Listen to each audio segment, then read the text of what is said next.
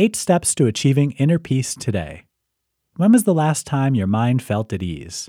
We're not talking about a temporary wave of calm, but a genuine sense of inner peace. The term inner peace is thrown around in today's world. It's a simple concept, but it's not easy. It takes time to work toward attaining inner peace. So here's an eight step guide to getting a jump start. 1.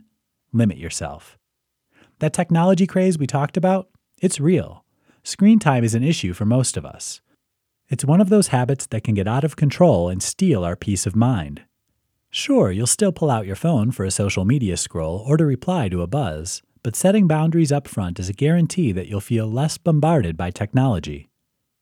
2. Separate big deals from the details.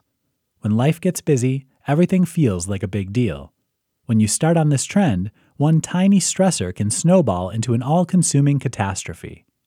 Figure out what really matters, and if it doesn't, don't sweat it. 3. Take things slowly. Don't groan at the slow down advice bit.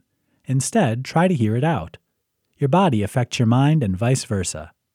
When you slow things down on a physical level, you're better able to slow down on a mental level. 4. Stop being late. As hard as it is to break the habit of running behind schedule, you should break it. Being on time, better yet, early, alleviates the stress of running late. 5. Let it be. The Beatles had it right when they sang Let It Be. There are some things you just can't control in life. Whether it's a previous relationship or an unfavorable work situation of the past, the past is behind you. Focus on the present moment and let go of everything else. 6. Stop procrastinating. You may think that pushing off a pesky responsibility is saving you the stress, but it only prolongs it. At the end of the day, you're still going to have to do it, right? So why wait? It's like the band aid ripping analogy. You choose to either rip it off quickly, face the pain, and then get over it, or rip it off slowly and endure it for a longer amount of time. Procrastinating takes a lot of mental energy that could be used for something else. 7. Remember to breathe. The best way to connect with yourself is through the breath. Breathing is what keeps you alive and it's what keeps you anchored. If you feel you're losing your inner peace, stop and focus on your breath. When we get stressed, we breathe shallowly, which tells our body we're under attack.